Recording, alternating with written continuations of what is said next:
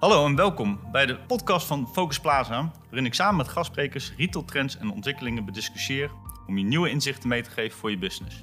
Vandaag probeer ik inzicht te krijgen aan waar een winkelconcept in de toekomst aan moet voldoen. En dat doe ik vanuit het prachtige Heemstede samen met Bart Fischer, adviseur en spreker over innovatie en digitale transformatie bij Seven Before. En Justus Slager, commercieel directeur bij Nieuw Amstrong. Nou heren, dankjewel dat jullie mij uh, hebben ontvangen op het kantoor van Nieuw Amstrong in Heemstede. Gewoon uh, nou ja, een imposant gebouw, oude fabriekshal. En volgens Nationaal Onderzoek is Heemstede ook een van de, van de beste gemeentes van Nederland ten aanzien van mogelijk. En blijkbaar ook broedplaats voor nieuwe winkelconcepten. Of is hier geen uh, causaal verband tussen, uh, Justus? Ik weet niet of dat is tussen het woongeluk van mensen, maar uh, we zitten hier in een bedrijfsverzamelpand, uh, waar wij een van de grote huurders zijn. En het is wel een pand waarin allerlei retail-gerelateerde functies bij elkaar zitten. Dus we hebben hier uh, modeagenturen, maar ook uh, digitaal specialisten, uh, uh, verlichtingsspecialisten en wij zitten er als uh, ontwerpbureau tussen. Justus, je hebt eerder een van onze ledengroepen meegenomen in het verhaal ook achter uh, The Mall of the Netherlands, hè, waar je ook gesproken over vernieuwende winkelconcepten. En dan ben ik benieuwd of je ons kort nog even kan vertellen over nou, de vernieuwingen aan zich. Maar voordat ik die jou ga vragen, ga ik eerst even naar Bart. Want Bart, jij hebt natuurlijk ook behoorlijk wat ervaring behaald aan diverse retailers als het gaat om winkelconcepten en formules. Klopt. Uh, en wat zijn in de afgelopen tien, vijftien jaar volgens jou de grootste drijfveren geweest achter aanpassingen in nou, winkelrollen en vernieuwende winkelconcepten? In de afgelopen vijftien jaar de grootste veranderingen. Um... Nou, een van de belangrijkste dingen natuurlijk is, uh, is de, uh, de convenience die, uh, die verder is toegenomen. En dan uh, moet je vooral kijken naar kleinere uh, winkels in, uh, uh, en winkelconcepten in de stad en on the go. Waarbij dan ook met name het, uh, de directe consumptie een belangrijk onderdeel van is. En dat betekent dus dat er veel meer foodservice wordt, uh, wordt toegevoegd. Voor de rest is natuurlijk e-commerce uh, een heel belangrijke driver, waardoor de repeterende zaken uh, eerder uh, online besteld worden. En waarbij de winkel dus veel meer een andere functie aan het, aan het krijgen is. En uh, nou, dat is ook iets waar je de retailers duidelijk mee ziet struggelen. Om meer beleving toe te voegen. Om een extra reden te hebben om te komen. Dus het maakt niet zo heel veel uit uh, waar die trends vandaan komen. Kijk, dat, dat kunnen macro-economische trends zijn. Maar dat kan ook iets, uh, iets simpels, uh, nou iets simpels, iets, iets meer korte termijn als, uh, als COVID zijn, die nu opeens een enorme impact heeft. Ja, dus de veranderingen kunnen overal vandaan komen. Justus, want je hebt eh, ons destijds ook, uh, ook toegesproken. Zijn het jouw inziens inderdaad de, de belangrijke drijfveren van de afgelopen tien, vijftien jaar? En, en staan deze vandaag de dag en naar de toekomst ook nog? Of wat is hierin anders? Iedere winkelconcept heeft zijn hele eigen sterke signatuur en heel bewust vormgegeven. Um, Dus de retailer moet zich daar eigenlijk nog op een andere manier zien, in, zien te onderscheiden. Dat je een heel mooi ontwerp, ontworpen winkel hebt, dat is tegenwoordig bijna standaard. En je ziet daar nog wel uh, concepten die er bovenuit stijgen. En st- concepten die zeggen van, nou weet je, dit, dit is ons niveau en dat, uh, dat is prima. Maar zelfs een formule als een Aldi of een Lidl is eigenlijk tegenwoordig al een heel sterk bewaakte formule. Die heeft een hele duidelijke signatuur. En ondanks dat ze zegt van, ja, ik wil graag aan de onderkant van de prijsmarkt uh, zitten, wil ik zeker niet dat gevoel meegeven. Dus daarin veranderen winkelconcepten heel erg. Zeg je daarmee ook dat de signatuur van een winkel en de winkelbeleving met name wordt bepaald door uh, de retailers, waar dat eerder misschien ook voor een gedeelte lag bij, uh, bij de leveranciers en bij de fabrikanten? Um, ja, de, de retailers zijn tegenwoordig natuurlijk gewoon een brand aan zich uh, geworden. En tegelijkertijd zie je, zoals in, in merken, ik, ik heb jarenlang voor G-Star gewerkt, dat als eerst uh, vooral wholesale verkoop aan retailers die dat verkopen. En uiteindelijk is dat helemaal veranderd in een uh, keten die uh, heel erg sterk inzet op brandstores. En daarbij zelfs zijn eigen winkels uh, nu uh, opereert. Dus dat, dat is heel erg veranderd. Justus, als ik mag vragen, want ik vind juist dat heel veel uh, ketens steeds meer op elkaar beginnen te lijken. Kijk, uiteindelijk een, een Albert Heijn, een, een Markt en, en, en Jumbo, allemaal oud plafond, allemaal een beetje hetzelfde. Een beetje hout, zwart, uh, staal en, uh, en dan een beetje een ander kleurtje erop. Ja, maar d- d- dat is inderdaad een van de handicaps van deze wereld. Ze hebben allemaal wel een hoog designniveau, maar je hoort vaak wel die term de verpinteresting van de samenleving. Doordat iedereen naar dezelfde plaatjes kijkt, wordt het, uh, zie je ook, het klopt wat jij zegt. Uh, het wordt steeds vaker ook meer van hetzelfde. Mensen gaan allemaal hetzelfde mooi vinden. Dus dat je een heel mooi ontworpen winkel hebt, is tegenwoordig al niet echt uh, onderscheidend meer. Um, de look en feel daarvan die volgt dezelfde modestroming. Ik denk dat in deze digitale wereld eigenlijk de, de modestromingen daarin zelfs sterker geworden zijn. Want je ziet gewoon het effect van een algoritme. Als honderd mensen een plaatje leuk vinden, zien honderd mensen hem. Maar hoe meer mensen dat plaatje leuk vinden, hoe meer mensen hem zien. En daardoor wordt iets veel sneller mainstream. Dus um, de authenticiteit opzoeken is juist een uitdaging in deze tijd. Ja, winkelconcepten worden eigenlijk heel generiek. Omdat de retailer uh, in de lead is en bepaalt, heb je vaak toch een, een overkoepelend concept dat niet per, te, per se toegespitst is op een categorie. Dus hoe ga je dan met jouw winkelconcept de toenemende behoefte van de klant aan, aan, aan beleving goed in kunnen vullen als je generieke concepten ontwikkelt? Misschien, uh, ja, Bart. Ik wil nog een ander. Kijk, je, precies wat je zegt, um, en wat Justus misschien op een bepaalde manier ook al zegt, het gaat heel vaak over gemiddelde uh, klanten, over, uh, of, of gemiddelde winkelconcepten voor omgevingen. Uh, en daar gaat denk ik mis, omdat als je het gemiddelde pakt, ja, dan, dan krijg je allemaal een uh, soort eenheidsworst. En uh, ja, ik ben uh, zelf uh, heel erg van, uh, laten we heel goed kijken naar de juiste doelgroepen. Kijk, Amsterdam-Zuid is echt anders dan, uh, dan de Bijlmer. Is echt anders dan, uh, dan Delfzijl, Emmen of, uh, of Amersfoort. Dus je moet veel beter kijken uiteindelijk naar op welke plek ligt het. Uh, um, maar ook wat voor mensen komen daar in wat voor occasion. Dus, dus in de ochtend is dat ook weer anders dan in de avond of in het weekend. En die differentiatie, daarin kun je echt onderscheiden. Alleen je ziet natuurlijk dat de meeste, met name fysieke retailers, gewoon uh, logistieke machines zijn die, die het zo effectief mogelijk willen doen. En daardoor ontstaat denk ik die eenheidsworst. En daardoor ontstaat ook dat je niet specifiek op die, uh, voor, uh, op die klant kan, uh, kan richten. Wat die klant op dat moment nodig heeft. Dus daar gaat het denk ik mis. Hoe je ziet dat, hoe de markt daarop reageert, is um, het aantal vormen die een winkel kan aannemen, die is wel diverser geworden. Als je bijvoorbeeld kijkt naar de, de bouwmarkten. Het, waar we het hier over hebben is inderdaad, je moet de omgeving kennen, weten op welk moment iemand iets wil kopen en dat op die plek aanbieden. Grote bouwmarkten, uh, die hebben een bepaald oppervlak nodig om de juiste collectie in kwijt te kunnen. Bij een winkel draait alles om, kan ik de collectie die ik aan wil bieden, de samenhang die ik daarin aan wil bieden, binnen een bepaald oppervlak kwijt. Alleen in, in binnensteden is dat weer niet rendabel, want er zijn de huren zo hoog dat je geen grote bouwmarkt neer kan zetten. Dus zie je een opkomst van die stadswinkels. En dat, dat gaat van, van uh, Praxis tot met IKEA, die stadswinkeltjes neerzet, alleen maar om daar aanwezig te zijn. Soms is dat branding. Bij IKEA is het meer branding, want niemand gaat zijn bed kopen op het Vredeburg in Utrecht. Maar soms is het ook gewoon echt het vervullen van de behoeften van de klant. Je bent in de stad je woning aan het verbouwen en je, je schroeven zijn op. Dan wil je op je fietsje in Amsterdam schroeven kunnen halen. Dus dan is het fijn dat er een klein stadswinkeltje uh, van een bouwmarkt zit op de Overtoom. Om even het bruggetje nog te slaan naar uh, Mall of the Netherlands. Ja, dat verzorgingsgebied is natuurlijk mega. He, dus daar spreek je denk ik minder van een lokale uh, behoefteinvulling, maar meer inderdaad en masse en, en, en op macro-economisch vlak kijken hoe je je winkel het beste in kan richten. Heb jij een idee hoe dat tot op heden heeft gewerkt? Want je hebt een aantal nieuwe concepten daar neergezet, Justus. Ja, we hebben daar een aantal concepten uh, neergezet. En um, uh, de, de Mall of the Netherlands, die, hij is niet uniek in zijn soort, maar wel een van de weinigen met die schaalgrootte en um, dat hoge niveau wat ze willen uitstralen in Nederland. Je gaat er niet heen omdat je één doosje schroeven nodig hebt. Je gaat er ook niet heen omdat je gewoon even twee nieuwe overhemden voor je werk nodig hebt. Je gaat daarheen omdat je het eigenlijk een dag naar je zin wil hebben. En als je dan kijkt hoe uh, Unibail Westfield Rodamco dat aanbod daar cureert, dan heeft dat daar ook mee te maken. Die zijn ook bezig met een programmering over de dag. Je hebt de Fresh, waar je iets te eten kunt halen wat eigenlijk gaat van het ontbijt tot ergens iets na de lunch, tot, bijna tot aan het kopje thee. Ze zijn nu bezig met de ontwikkeling van de dining. Die begint eigenlijk weer ergens in de vroege middag en die gaat door tot in de late avond. En daar bieden ze dan weer entertainment bij tot in de nachtelijke uurtjes. Dus dat is bijna een dagvolle programmering aan uh, activiteiten, aan iets te eten gaan halen, aan leuke dingen gaan doen en daarbij ook nog een keer shoppen. Zou dus niet de functionele invulling, uh, invulling van winkelen wat de boventoon voert, maar meer inderdaad de dagbesteding uh, in, in zijn geheel. En zou er dan ook een, een rol zijn voor ja, uh, doe-het-zelf winkels, dat mensen geïnspireerd worden over wat je met je huis kunt doen of, of, of met je inrichting? Of zou dat uh, totaal misplaatst zijn, denk je?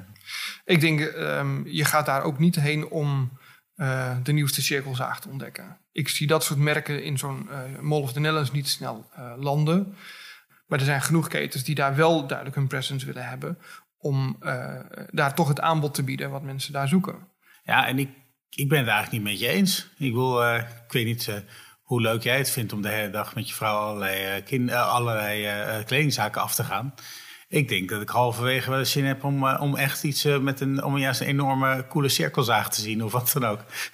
Kijk, ik wil in plaats van de ballenbak voor de mannen gewoon even, even een gave plek waar je dat soort dingen nou eens een keertje kan doen. Ik zie het wel zien en zitten juist. Ik, ik geloof juist dat daar kansen zijn. Het gaat gewoon over entertainment, het gaat gewoon over beleving.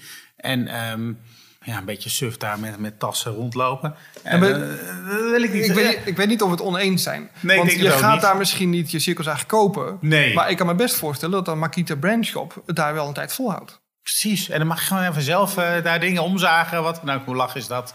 Neem je zo mee? Zeg je zo. Nou, uh, je bent nu acht. Mag je ook een keertje met een ketting zagen? Ja. ja. ja, dat is natuurlijk wel door beleving te creëren. Of beleving te creëren Uh, creëer niet alleen een beleving voor dat moment, maar ook naar de toekomst. Hè? Je bent inderdaad uh, een, ja, daar ja. met iemand anders. En het is ja. iets wat je bijblijft. En ook uh, naar de jaren toe, waardoor je voorkeur wellicht creëert voor bepaalde uh, formules eens. en concepten. Helemaal eens. En, en je moet je gewoon dan realiseren dat je dus daar dus niet echt hoeft te verkopen. Dat betekent dus ook waarschijnlijk dat je daar dan heel andere targets aan gaat hangen. Dat je gewoon zegt, jongens, dit gaat over beleving. En ik wil juist die zoon en die vader, die wil ik hier naartoe halen. En, en, en misschien moet je wel een paar spijkers neerleggen dat iemand mee kan nemen. Of dat hij denkt, van, ik neem toch wat mee. Maar daar gaat het niet om. Dus, dus dat zijn interessante dingen. Dus je moet daar gewoon heel goed begrijpen wat die klant op dat moment wil. En dan heb je ook nog eens een keer verschillende klanten. Maar, maar d- dat is het leuke spel natuurlijk. Maar dat is ook echt de essentie van retailen. De uh, retailer is de curator die begrijpt wat de klant op dat moment wil. En wat wij wel zien de afgelopen um, tien jaar is dat in plaats van winkels die in één keer helemaal aangepast worden of formules die eigenlijk in één keer helemaal over de kop gaan, zie je steeds meer eigenlijk kleine wijzigingen. De voorbeelden die, die Bart inderdaad geeft over hoe um, de verkoop van food in supermarkten is veranderd. Van inderdaad, er komt een bakkerijhoek bij. Um, op een gegeven moment is dat ook niet bijzonder meer. Dan komt er een sushi bij. Maar dat zijn allemaal kleine aanpassingen in de formule waar de retailers mee bezig zijn om goed te begrijpen, oké, okay, wat is mijn doelgroep? Wat heeft hij op dit moment nodig? En wat, wat, wat is zijn voorkeur nu? Ja, die, die doelgroepen die verschuiven, uh, verschuiven ook. De generatie, de, de, de millennials, die zijn inmiddels de werkende generatie. En daaronder zit alweer de volgende generatie, generatie Z. Die heeft weer hele andere behoeften. Die kijkt weer heel anders naar de wereld. Al die formules die moeten daarin meebewegen en meeschuiven. Waardoor we zien dat veel meer kleine aanpassingen in winkels plaatsvinden. Om gewoon te testen van, past dat nou bij deze doelgroep? Levert het iets op? Zo niet, dan stoppen we. Levert het wel iets op, dan moeten we het doorontwikkelen. Ja, het heeft ook wat te maken, denk ik, met uiteindelijk het feit dat je... Um, Zo'n, zo'n winkelformule, die moet gewoon uh, um, natuurlijk wel enigszins uh, uh, geborgd zijn. Dat je, dat je wel weet wat waar staat. Dus wat je ziet is dat je de, op dat moment veel beter een modulaire winkel kunt maken. Zodat je hem eigenlijk in elkaar kan legoen. Een grote verschuiving is dat aankopen niet alleen functioneel gedreven zijn. Hè? Ik, ik heb wat nodig, dus ik ga naar de winkel en ik ga het kopen en daarmee ben ik tevreden. Maar dat het meer en meer gepaard gaat met een bepaalde behoefte aan, aan beleving. En dan ben ik ook heel benieuwd, hoe ga je nou in een, in een digital of in een omnichannel klantreis uh, invulling geven aan, ja, de, een, aan experience economy en, en frictionless retail? Uh, wordt misschien helemaal moeilijk als fysiek in de winkel komen toch als risico wordt gezien. Justus, in ons voorgesprek gaf jij ook aan van, nou ja, het fysiek is een risico. Uh, waarom vind je dit zo'n belangrijk element? Kan je dat uh, eens toelichten? Je ziet dat... Um, uh... De coronacrisis is eigenlijk een schoolvoorbeeld uh, voor, voor je economieles op de middelbare school. Wat gebeurt er als je alles in één keer stilzet? Waar vallen dan de gaten? Um, wat ontstaat er dan? Dus daarbij kun je heel duidelijk zien wat, wat, de, wat de gevolgen daarvan zijn. Winkels die ineens uh, sluiten of men, winkelstraten die leeg zijn. Dat is een situatie die nog niet eerder voorgekomen is. Dus dan is het heel interessant om te zien hoe mensen of hoe bedrijven daar eigenlijk op reageren. Uh, de, de, de consument die... zoekt ineens andere wegen. Die uh, maakt een sprong richting e-commerce. Want ja, dat is nu een veilige keuze. Maar de, de ondernemingen, de retailers, die moeten ook daar hun juiste weg in vinden. En in, in de coronacrisis zag je een aantal gevallen waarbij dat goed ging en waarbij dat soms niet goed ging. Um, de Sting had op een gegeven moment een uitverkoop waarbij de webshop bijna omvergetrokken werd. Moesten door webshops sluiten omdat het zo'n groot succes was. Dus dat betekent dat de klant die wel degelijk goed uh, weet te vinden. Andere retailers die hebben um, winkels gesloten en die hebben daar uh, hubjes van gemaakt om via een webshop uit te kunnen leveren. En dan zie je dat als ergens het ene, het ene dicht gaat, de sportscholen gaan dicht, dat betekent dat de verkoop van thuisfitnessattributen ineens weer een hele grote vlucht neemt. En degene die dus het beste die barrière op dat moment kan wegnemen, die is eigenlijk de winnaar van nou ja, de experience op dat moment. Ja. Maar nou is dat natuurlijk een, als we corona als aanleiding pakken, dan is dat iets waar je, waar je niet op, op, op in kan spelen. Je kan daar vooraf met je winkelconcept natuurlijk geen, geen rekening mee houden. Althans, ja, zou heel knap zijn, maar wat ik, ik zag op jouw website ook dat barrières wegnemen is jouw inziens een, een manier om een disruptieve waardepropositie te creëren. Ja. Welke barrières zie je nou ontstaan en in de afgelopen zes maanden en in welke mate worden deze al wel of niet weggenomen door retailers? Doe het zelf, food, fashion.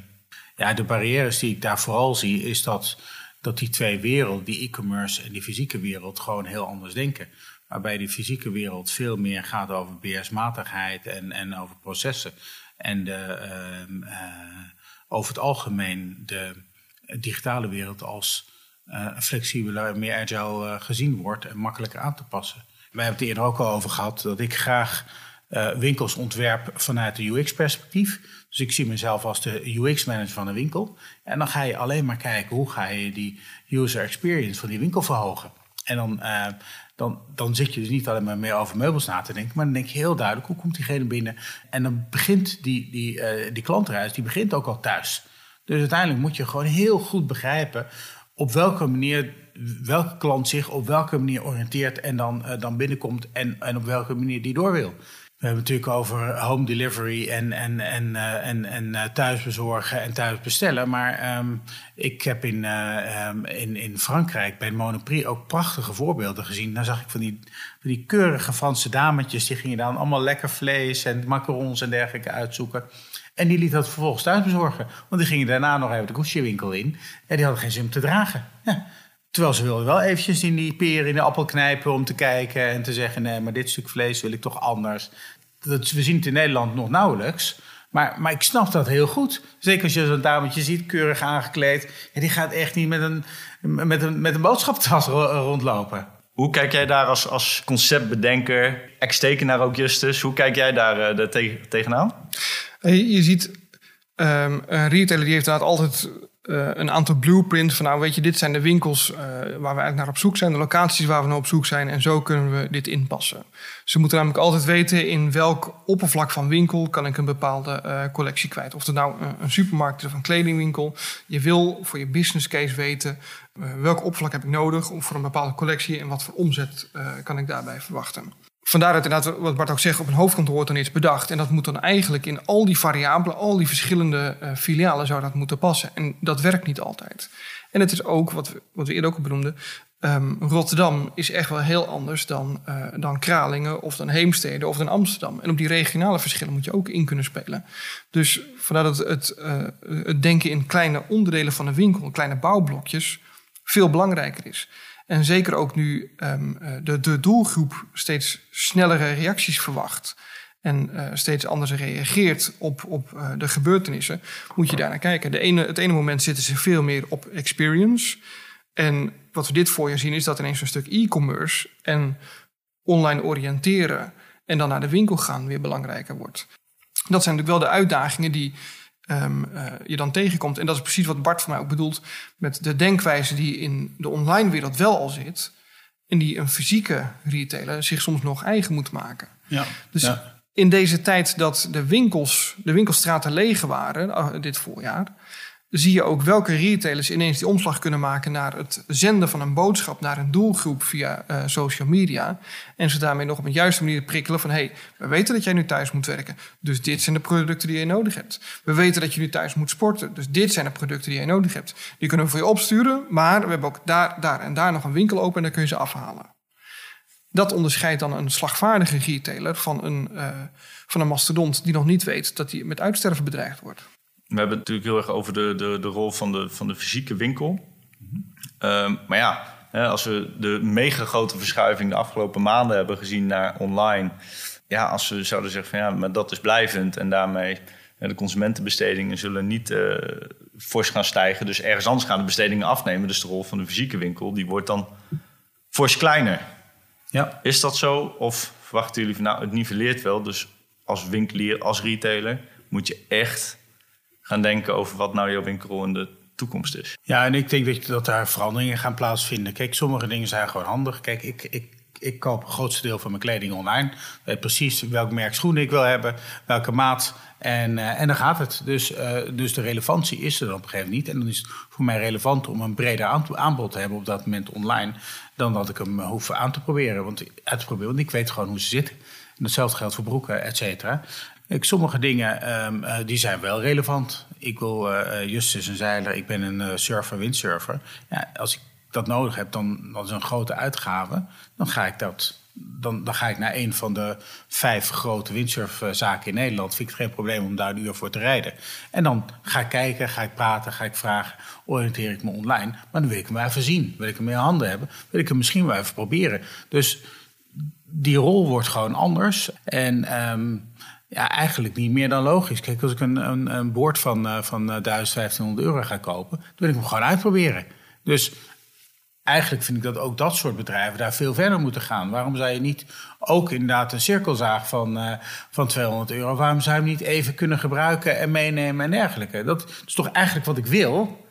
Ja, ik wil, het is eigenlijk onzinnig dat het niet mag. Ik wil, dus het zijn dingen die eigenlijk gewoon logisch zijn. Ik vergelijk het ook even nog naar mijn, mijn kinderen. Ik heb, het, ik heb er uh, onder andere twee van, uh, uh, van vijftien en, uh, en achttien. En die, die, ja, die liggen op de bank.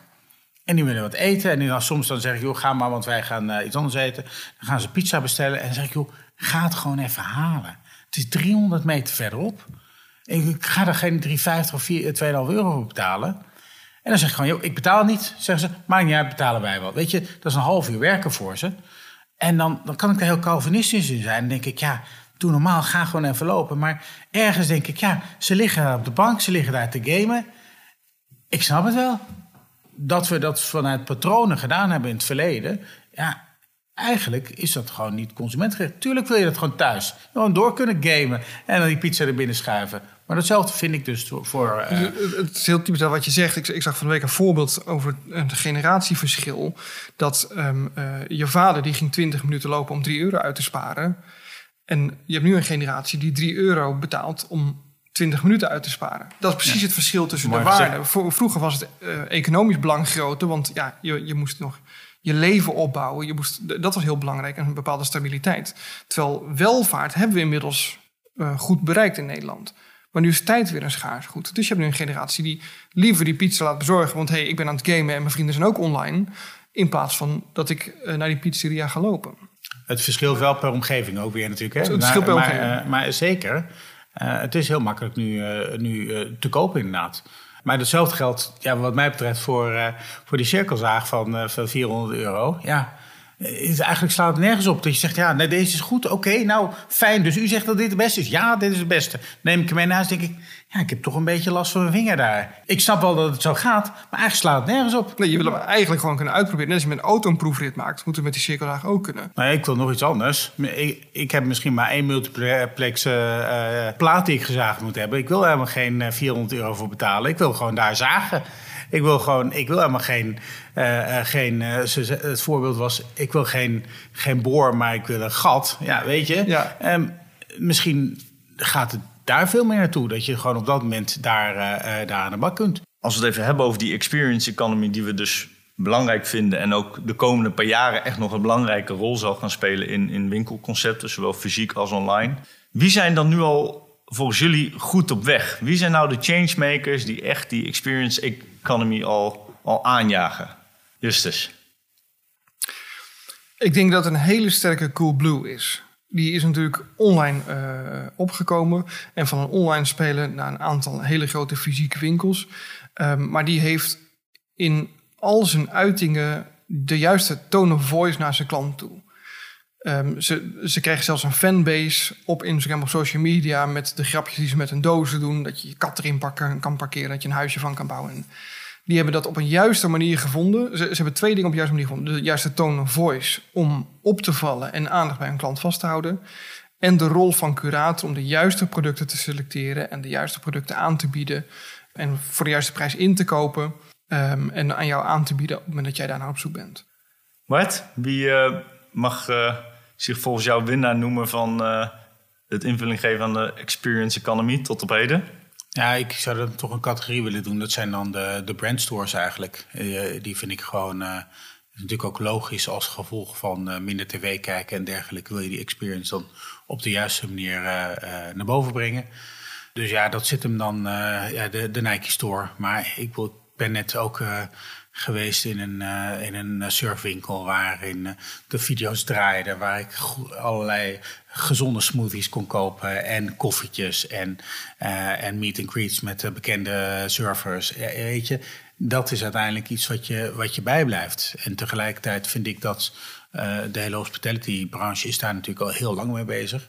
Dus, dus die doen dat ook geweldig. En uh, net als uh, Starbucks, die, die hun, hun merk gewoon leven op dat moment. Ja, die, die zijn nog sterker bezig met hun merk dan de meeste retailers. Die toch nog in veel gevallen uh, een, een veredeld uh, distributiecentrum zijn waar uh, klanten kunnen uh, binnenlopen. Dus, dus ik, en ik vind binnen de... Uh, de doe-het-zelf-branche vind ik dat Hornbach daar echt ook wel uh, uh, mooie stappen zet. Waarbij je ook nou ja, veel meer werelden creëert. Waar je ook dingen kunt uitproberen en dergelijke. Dus ik vind die daar uh, uh, goede stappen in zetten. Maar het is ook precies wat Bart nu zegt over die surfshop met de sapjes en de video's. Ze verkopen surfgerelateerde producten. Maar ze brengen de hele wereld die bij de surfers hoort daarna binnen. Want je moet die, die wereld creëren om uiteindelijk jouw product aan de man te brengen. En het draait om dat je die wereld, die hele wereld van je klant... dus niet alleen, de, de, je moet niet je product en je aanbod centraal stellen... maar de wereld van de klant die jij verwacht, daar moet je op aanhaken. Want dan denkt de, dat, dat is waar de consument zijn aandacht naartoe legt. En dat kun je ook goed op, dan online laten zien... Uh, en op social media laten zien wat je boodschap daarin is... wat de wereld daarin is en wat je daarin uh, de consument of jouw klant laat zien... dat trekt hem uiteindelijk weer naar je winkel toe. Ja, ik vind het een hele mooie inzicht. Ik probeer in mijn hoofd uh, te zoeken naar een, naar, een, naar een mooie samenvatting... van al het ja, boeiende wat jullie hebben verteld. En ik ga het ook voor de luisteraar proberen te doen. Want we zijn al, nou, al een lekker tijdje in gesprek. Maar eigenlijk de, wat jullie ons in ieder geval meegeven is... kijk hoe je je winkel net als online modulair uh, kan opbouwen hè, en, en flexibel. Daarmee ben je beter in staat om lokaal in te spelen op een doelgroep of doelgroepen. Kan je sneller vernieuwen. En als je die modulaire bouwsteentjes op elkaar gaat aansluiten... doe dat vanuit een uh, U X-design. Ga testen, ga proberen.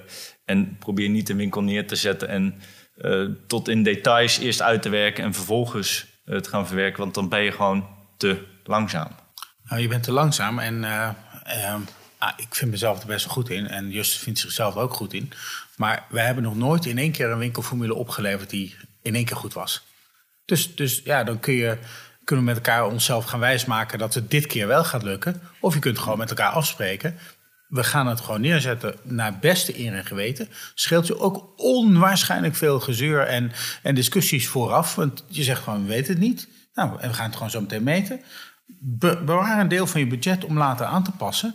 En je gaat, een, je gaat sneller zijn, je gaat goedkoper zijn. Het gaat veel leuker zijn en het wordt gewoon uiteindelijk veel beter. Ja, heren, nogmaals, dank voor dit uh, hele boeiende gesprek. Ja, als topic uh, reimagining the physical store. Ja, als liefhebbers van retail uh, genieten en leren we denk ik uh, heel veel van de bewegingen in, in het huidige retaillandschap. Dus voldoende food for thought voor de luisteraars. En nou, ik hoop ook voor jullie. Over twee weken uh, ga ik in gesprek met Jelmer van der Meulen, partner bij Synergie. En Jelmer die helpt leiders en organisaties bij het hervinden van purpose en visie. En Alice Kempers, commercieel directeur bij Het Goed, waar zowel spullen als mensen een kans krijgen op een nieuwe of een andere invulling. Wil je de ontwikkelingen omtrent doe-het-zelf in de praktijk ervaren, beleven en bediscussiëren met branchegenoten? Neem dan ook eens een kijkje op de focusgroepen bij focusplaza punt n l.